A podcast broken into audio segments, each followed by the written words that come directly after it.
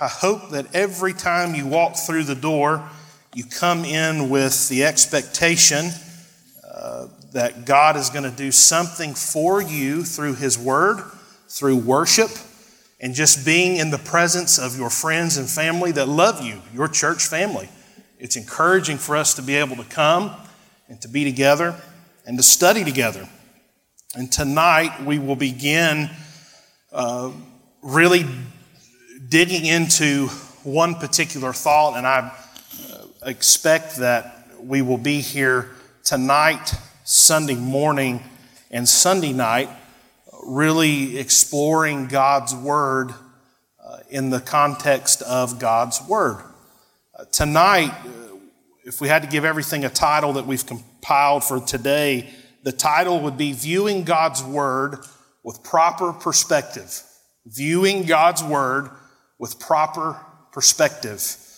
Um, part of authentic Christianity, as we've mentioned multiple times, we've defined what, what it is we're looking for in authentic Christianity, that our understanding of our faith is rooted in God's Word. Now, going past that thought, for us to have a proper understanding of God's Word, we must have the proper perspective of God's Word. And where can we find how we as Christians, as believers, are to view God's Word? In God's Word. It's incredible how that works. This is our roadmap for life, and it is the uh, def- definition of our faith. This is where your faith is defined. Uh, the Bible is its best commentary. Uh, it holds up from Genesis to Revelation, everything in between. It all works together. And God's word is uh, so vital for you and for me to have the proper perspective. It's part of us being on the altar as a living sacrifice. It's part of us embracing our peace with God. Uh, our relationship with God is defined again in God's Word. So, this will be the 10th message in Authentic Christianity, this series that God's given us. And tonight, viewing God's word with proper perspective, part one. Turn in your Bible to Psalm 119. Psalm 119. This is a powerful chapter when it comes to defining God's word. This is a very, very important chapter that gives us so many thoughts and really puts things into perspective about God's word. There's one verse in particular tonight that I want to use and explore, and that's in uh, 119, verse 18. It's on your screen. If you do not have a Bible with you, I would encourage you always to come to church with a Bible and hopefully with something to take notes on. I know we live in a digital world, and I also have a Bible on my iPad, I have a Bible on my phone, but there's something about having the book sitting in my lap being able to turn the pages, feeling those pages, uh, the personal notes I've been able to write in this Bible. The Bible I preach from every Sunday morning, Sunday night, and Wednesday night, uh, the Bible that travels with me when I go preach in other places, is the same Bible I've had since I was 16 years old when I knew God was dealing with my heart about the call to preach. Uh, I would rather lose my Toyota Tundra than I would this Bible. Uh, this is one of the most precious, sacred things in my life. I love my Bible. And I hope tonight that this study uh, will leave here tonight, all of us, with a better perspective, a better understanding of Scripture, and that we will all leave thinking, my goodness, I love my Bible. I need more of my Bible. Psalm 119, verse number 18 says this Open thou mine eyes, that I may behold wondrous things out of thy law. Open thou mine eyes. The psalmist is asking someone, God, to open his eyes that I may behold the wondrous things out of thy law. Everything that God has for believers, for his children, is wonderful. It is majestic. It is powerful. It is captivating. And when we get a glimpse of the truth from God's word, sometimes you'll be in your personal reading, something will jump off the page at you, especially if you're a preacher, a student of the word, and you uh, have a, a lifestyle that includes reading God's word. Something will jump off the page, Michael, and it will leave you almost awestruck. Oh my goodness. That means so much to me right now in this moment. It's personal. It almost attacks the flesh and reinforces the faith that God's given you, your regenerated spirit. It so speaks to what's coming off the page. And sometimes in our life, we go through the routine of coming to church Sunday morning, Sunday night, Wednesday night, serving, reading our Bible. Years go by, decades go by. And sometimes, if we're not careful, uh, Bible reading will become monotonous. It'll become another religious activity. I checked the box. I did it because I don't want to feel bad about it later. Let's be honest, we've all been there before. But we never go to God's word and it return void. We never go to God's word and find ourselves disappointed. Every time you go to God's word with a proper perspective, you can leave encouraged. You can leave with better understanding, knowledge, and wisdom to be able to withstand in the age in which you're living. Open my eyes, the psalmist, the psalmist says. And honestly, this prayer of open my eyes, this is perhaps the most supreme prayer that a student of Scripture uh, should pray.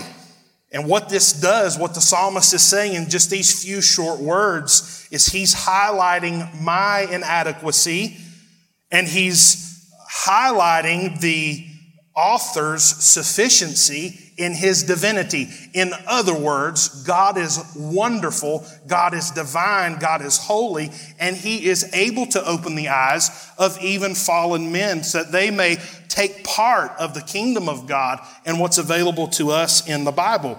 And, and really, each and every day of my life, my eyes need to be open further to the truth of God's word. I need today something from God's word. Yes, what I read yesterday is hidden in my heart and it will sustain me. But when I wake up in the morning, I need something new from God's word. I need it. I have to have it. It's not an option anymore if I'm going to be right with my God and if I'm going to be able to withstand what I have to live in in the United States of America in 2021. I want the guardrails of God's word applied to my life daily. And this should be a prayer for all of us to say, God, today, through your word, open my eyes even further than what they were yesterday. Reveal more truth to me. Give me more of you. I want to decrease in my existence and I want you to increase in existence through me. Open my eyes. And as believers, this is something that we must embrace. You must embrace God's word as the supreme voice in your life.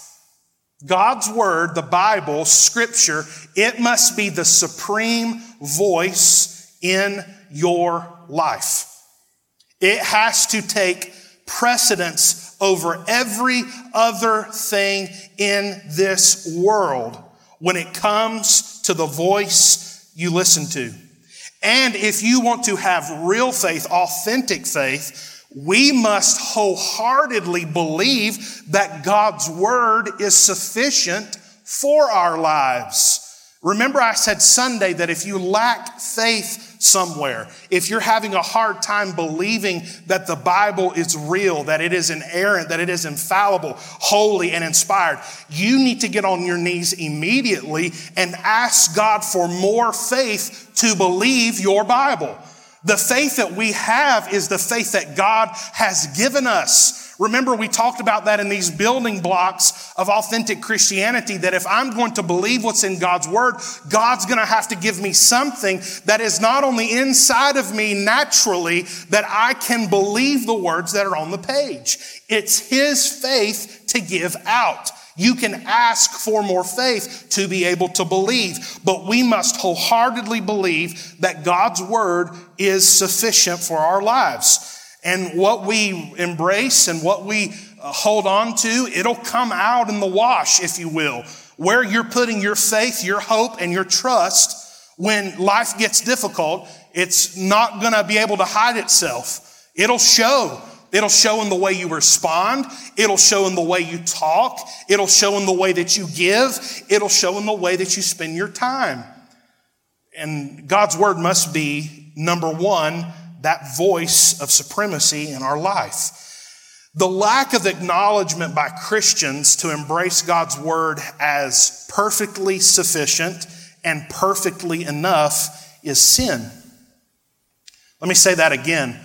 If a believer, a true believer, lacks the acknowledgement that God's word is in the correct place in your life, if it has taken a backseat to anything else, that is sin.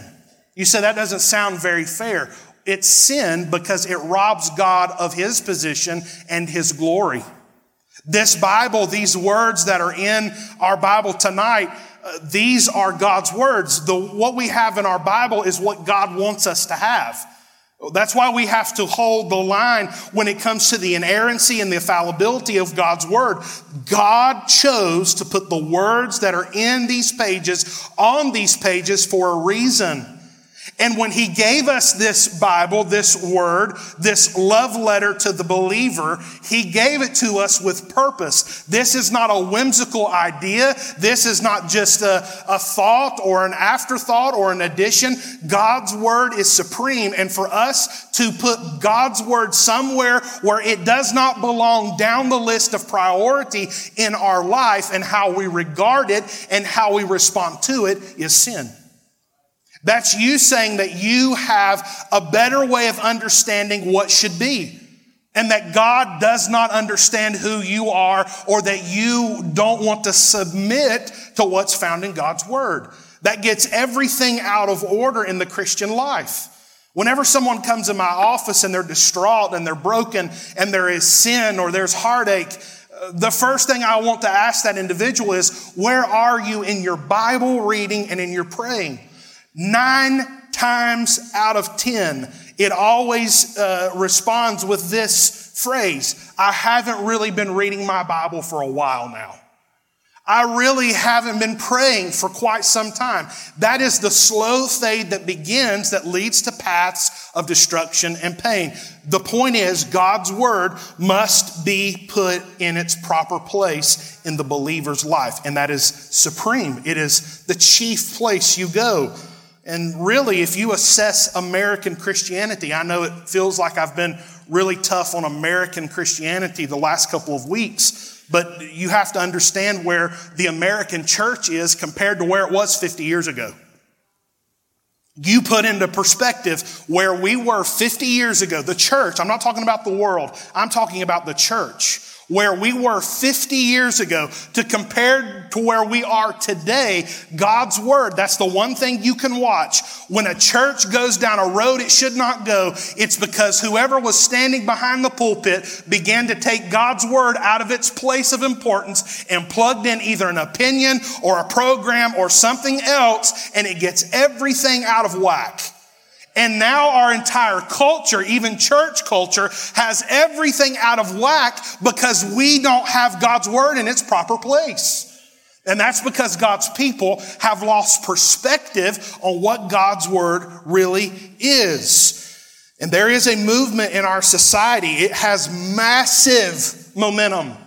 Do not think that what I'm getting ready to talk about is an abstract or a one out of every 2,000. This is a, a movement with great momentum that has deadly consequence. And it's this idea, this movement, it says that the Bible is no longer the sufficient diet for the Christian. Or that the church should no longer openly embrace the Bible in its entirety that the Bible cannot be relevant anymore, that no longer can it just be the gospel message, but that we really need to embrace culture and change some of the things that we've been saying for generations. That movement is getting more momentum each week because most of that movement lives online. And who lives online? The young generation, the 25 to 35 year olds especially, are living their lives online. This is taking this generation to a further left sweep, going away from what God has in His Word, a design for the church, and it takes God's Word out of its place, out of importance. And it, uh, totally disregards what the Bible says about itself. Uh, they say things like the Bible is a flawed document, that it's open for abstract interpretation, and that really some portions of Scripture have no place in modern Christian life. That's heresy. That's heresy. There's no other way to put it.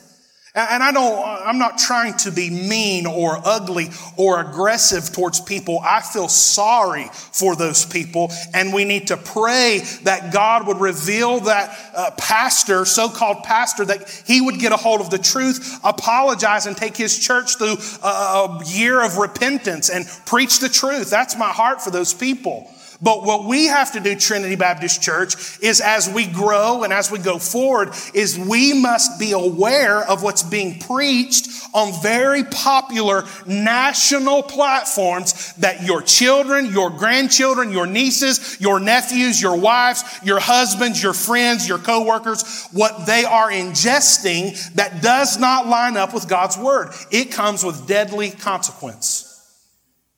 We must understand our faith authentically to be defined by what's in the Bible, the Holy Scripture. And this viewpoint that does so much damage, it's sin. And it's sin of a monstrous proportion to deny the sufficiency, to deny the divine inspiration, to deny the infallibility of the Word of God. It's a sin. And I'm not really sure how someone can stand in a pulpit and call themselves a Christian when they want to deny the deity of the Lord Jesus Christ. It does not match. It doesn't line up. Jesus was very clear in his teachings in the New Testament that good fruit came from good trees only and that bad fruit came from corrupt trees only. There was a very, very defined line here. You cannot go and poke holes at the divinity of our God and his word and call yourself a Christian. That's where things have to change. That's why I wholeheartedly embrace that I am a Bible believer through and through. And if you are a Bible believer, then you will follow the teachings of Jesus Christ. We have to define what Christianity is. The church, the real church, has to define how important God's word is. That's on us. And we cannot allow culture, even a postmodern approach to the Bible, to be what's the norm, even in the church. In other words, it's time for the church to be the church when it comes to the authority of God's word. We cannot be ashamed of the gospel of Jesus Christ. You cannot be ashamed on an individual level to embrace the teachings of God's word. This is all we have. If we don't have this book, then why are we sitting in blue chairs at 710 on a Wednesday night? The Bible is everything for us. And we must hold the line in our hearts to believe that every single word in this holy scripture is truth and that you can take it to the bank every time. It's what got granddaddy to where he was. It's what got daddy to where he was. It's what got great granddaddy to where he went. And that's heaven. The truth of God's word, the growth, the experience, people being saved, all of that was rooted in the truth of God's word.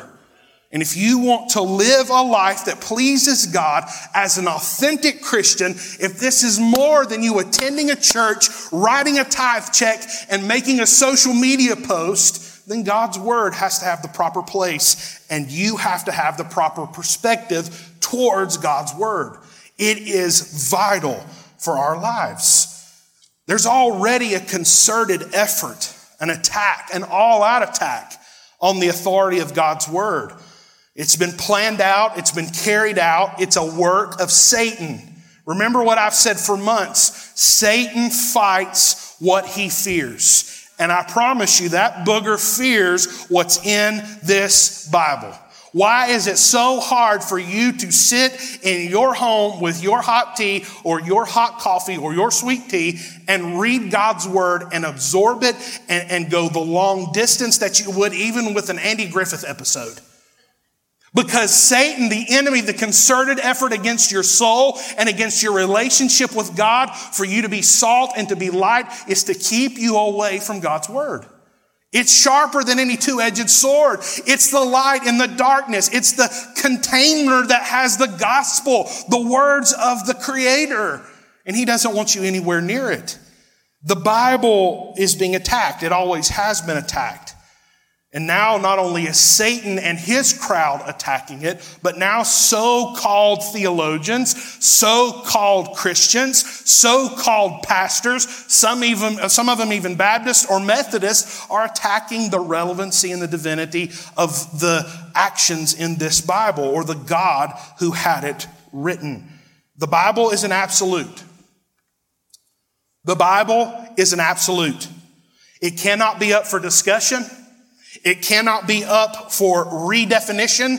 And any talk of that in your heart, you have to be honest with yourself and with God and say, Lord, am I where I need to believe when it comes to how I believe what I read in the Bible?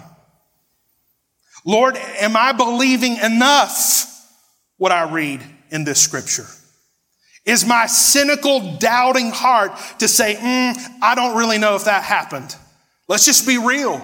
That is the war that lives on the inside of you that Ephesians 6 talks about. That your flesh is at war with the regenerated spirit of the believer. And if he can poke holes and cause doubt for you to doubt what you're reading on these pages, then he has you by the throat. If you're cut off from the supply chain of what's in God's word, you're in for a broken heart. And what we need tonight is for all of us to say, God, inspect me.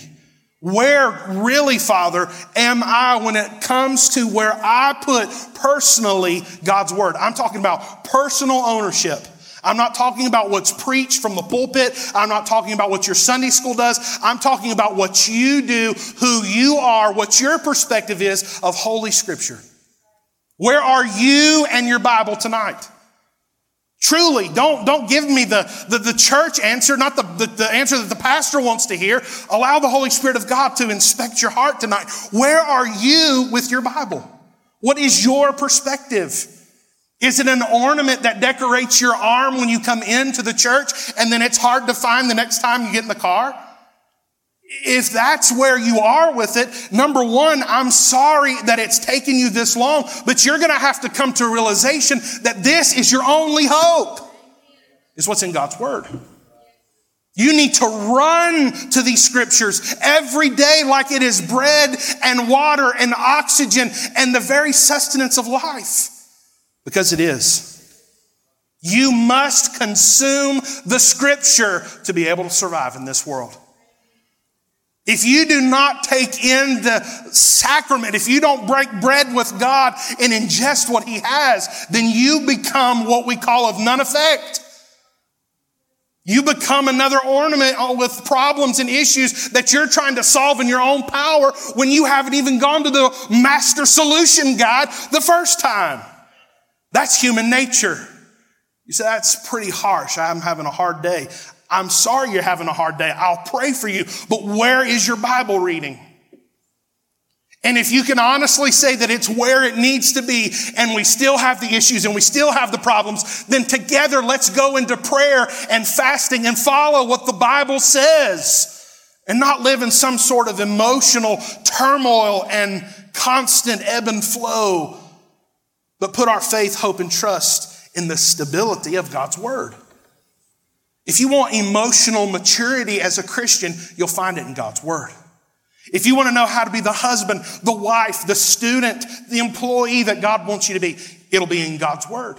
If you want to learn how to be the pastor that God wants you to be and what to preach, it will be God's Word every single solitary time.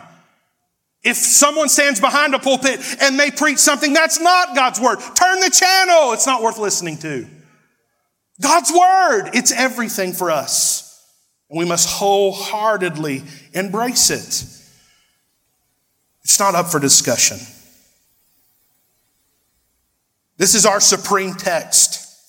This is our line in the sand. It's our guide. It's our map. It's our hope. It's the articles of our faith. The words in this divine book are the very words that God in wisdom and in power willed for us to read for you personally. And this Bible has everything. It's missing nothing. And I believe this book. I do. I believe every single word of this book. I believe every teaching. I believe every parable. I believe everything that came out of Jesus Christ's mouth. I believe that Jesus said what he said when he said it. I defy that there are any contradictions in this book, and I'm hungry for more. That is the perspective we must have when it comes to God's Word. Every mention of Jesus in this book stirs my heart. Every name that this Bible has for my God speaks to my soul. And praise God, I have access to it. I have access to my Bible. I don't have to go to my pastor, my priest, or a wise sage to get access to this Bible. I have it. It's for me and it's for you. I hope there's one in your lap tonight. And when I read it, God speaks directly to me through His Word, directly to my heart. This Bible corrects me when I'm wrong. It comforts me when my heart is broken. It guides me when I'm confused. It inspires me to live like Jesus. It strikes fear of the Lord deep into my heart. It's my lifeline. It's my hope, my treasure, my bread, my deepest desire, and it contains the very words of my God. This book is sufficient. And it's everything that we need. Trinity, we cannot allow ourselves to lose our love and our passion for the Word of God. And really, I feel a, a strong burden that we must be warned and avoid the things that Satan is using to replace the supremacy of the Bible.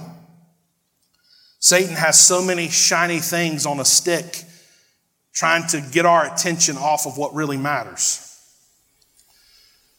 The greatest example is what we're living in right now. It's called COVID 19 and everything that comes with it. If he can get you more concerned with vaccine, no vaccine, mask, no mask, Republican, Democrat, right, wrong, political, this, hateful, that. Fox News, CNN, Newsmax, Instagram, Facebook, New York Times. That is nothing more than shiny objects to keep God's people out of God's Word. You are not of this world. Quit acting like it. This is not your home. Your passport does not say eternally found in the United States. Your home is in heaven. This is a vapor. You're passing through. You're a pilgrim in a foreign land headed to the land of milk and honey where there will be no more sin or division or politics. Praise God. This is not your home. This Bible is full of everything you need. This is what you need in the midnight hour. When your heart is crushed and you don't understand why, God will send you a verse in His scriptures. When you don't know why you're having to go to the funeral home and you are confused and you're angry and you're mad, the only thing that will help your broken heart is God's Word. And the comfort of the Holy Spirit that speaks the loudest through His Word. The Holy Spirit is not some whimsical idea that you'll find on a cable channel. He doesn't have an Instagram account where you can go and follow and Him tell you what to do there. But there is a holy Bible with God's words from cover to cover, page to page. And through that, the Holy Spirit of God will speak volumes to you in one minute. A lifetime of sermons can't even touch your personal time in God's Word. It must be supreme in our life. And I've prayed all day. I'll just be honest with you. I didn't come to the office today till about five o'clock. Almost 5:30, I guess. Taking in everything our culture is becoming. Taking in everything that even religious programming and Christian broadcasting and all these things that Christianity in America is becoming and processing it and praying. And some of these things are months old that have really just alarmed me. Miranda and I have had some real conversations. I've had some real conversations with these other pastors, especially at our planning conference, as we assess everything that we do and everything that we are as a church. God's word must be supreme at Trinity Baptist Church. It's why we're here tonight. Miss Margaret, it's the reason you stand in front of your ladies at 9:30 on Sunday morning and teach it because it's worth it. It can change their life. It's powerful. But I do feel an urgency to warn you as my sheep, my people, of certain movements and certain ideas that are growing with great emphasis that do not line up with God's word. And it is causing havoc in our homes. It's causing confusion in our college students. It's taking some of the most precious women I know and it is stripping them away of their peace and their security of what's real, and that's God's Word. But a few movements that I see that are taking away from the supremacy of God's Word the first that I see, and I hope you're making notes because you need to investigate these, you need to explore them. Parents, if you have teenagers in your home, you need to be aware of everything on this list and know how to respond to it when your teenager comes asking. The first is the manifestation movement, speaking things into existence. I'm not going to get into the details of all of this, but there is a quickly growing movement. A lot of what I see is based in Las Vegas, Nevada. It has to do with concerts and events and ballrooms and champagne drinking and all of this uh, allure. It has to do with speaking things into existence, the manifestation movement, that if I want it bad enough, I'll speak it into existence. That goes against God's word. It's trash. Throw it out.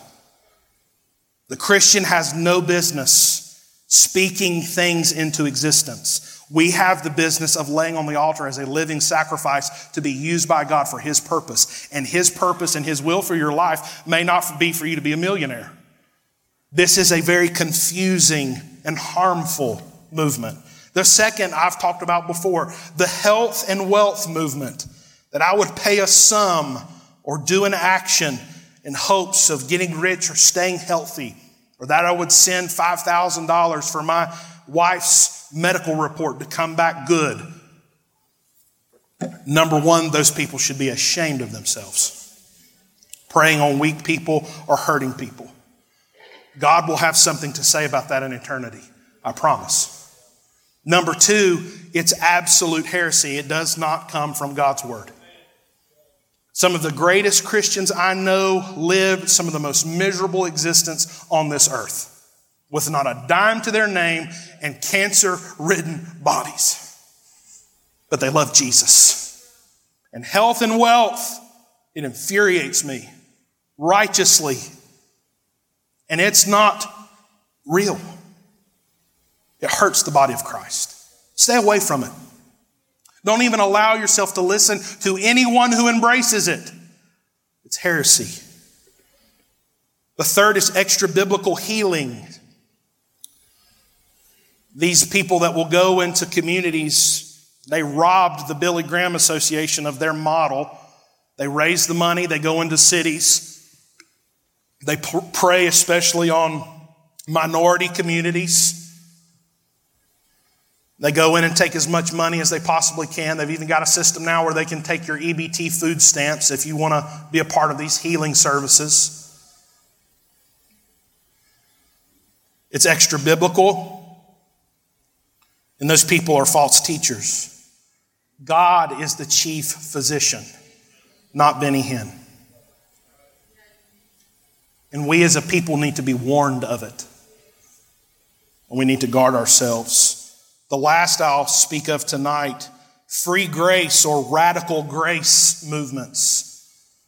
These simply are a form of godliness that deny the power thereof. A man, a woman, a child can not simply say a few words or sign a card and have no change. Signing a card and continuing to live in sin, no change, no turning to Christ away from sin that's not salvation. And that's not being a Christian. And this movement, it so depends on twisting Scripture or simply avoiding the true God of the Bible. And we need to be warned, and we need to veer away from it.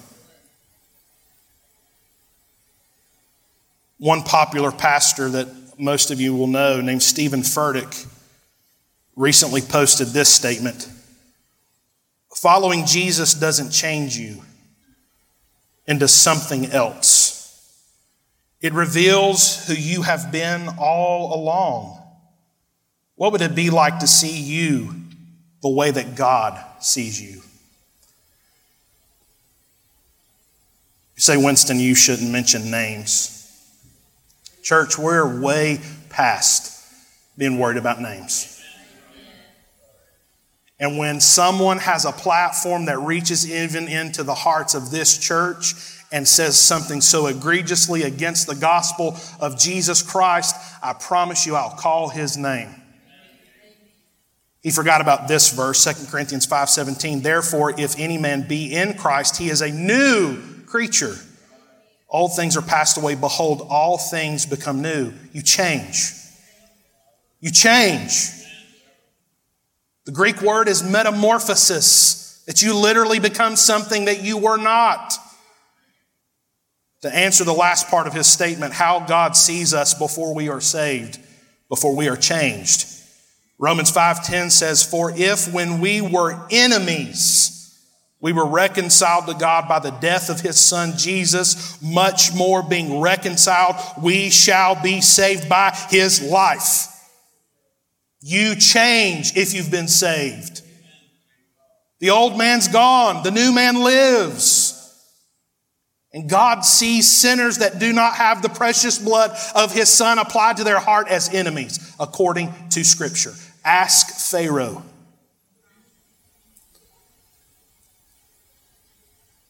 I say this in love. And my hope and my prayer is that this pastor will repent and correct the error of his way. But when it affects the families and the church members and people that I love, and you have a national platform with millions of followers and millions of dollars to spread that, you must call it what it is. And it's wrong.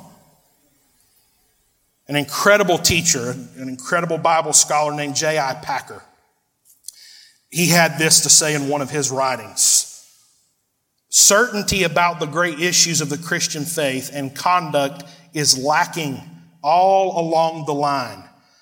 Think of this now. The outside observer sees us staggering on from gimmick to gimmick and stunt to stunt, like so many drunks in a fog, not knowing at all where we are or which way we should be going. Preaching is hazy, heads are muddled, hearts fret, doubts drain strength, uncertainty paralyzes action. We are much unlike the first Christians who, within a century, won the Roman world for Christ. We lack certainty. Why is this? We blame the external pressures of modern secularism, but this is like Eve blaming the serpent.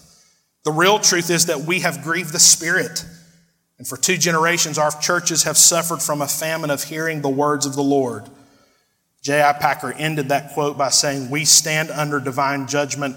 That's a tragic truth. That's where we are. That's where we are. itching ears, words that feed the flesh and not the truth of God's word. And we must guard ourselves, we must guard our families, our teenagers, those for whom we are responsible from anything that comes under the guise of Christianity that does not hold true to the Word of God. We must. And we must be certain of what we believe is rooted in the truth of God's Word. Tonight, we talked about the sufficiency of Scripture. We will continue with a few more of these points, these characteristics of God's Word. I want to give you a couple of verses and then we'll go home. 2 Corinthians 9 8.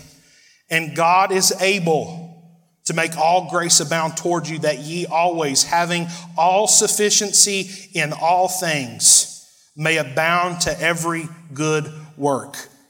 All sufficiency. Remember now in secular Greek philosophy, there was this idea, it was a pride, a pride thing, self contentment, that if I can find true happiness from something that I can make up in my own mind, that that's real happiness. That was Greek philosophy. That was the culture of the day. Incredible how they compared to the culture of today. Uh, but it placed emphasis on what you could do for yourself and then that you could be that source of contentment, that that was true happiness.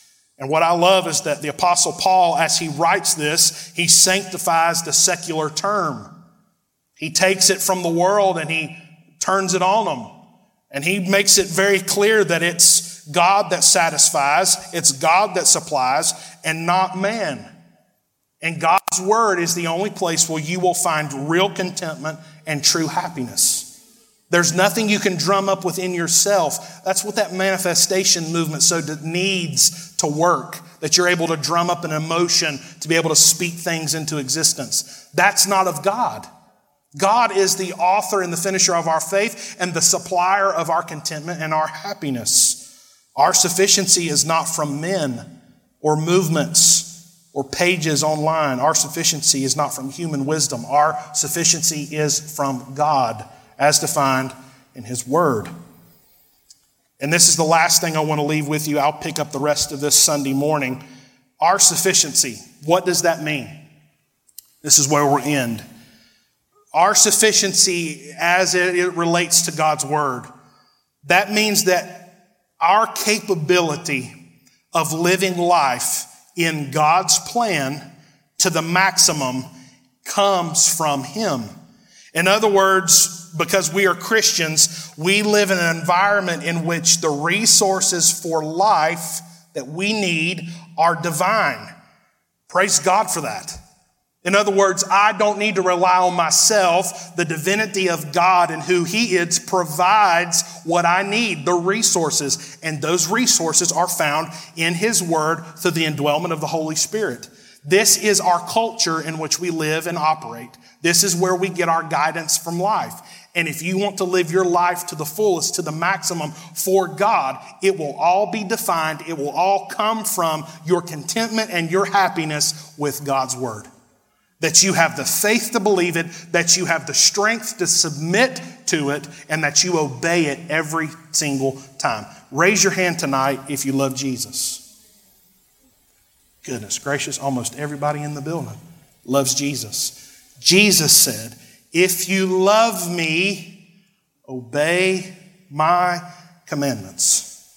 And you can find those in the morning, in your personal prayer and devotion time, in God's Word.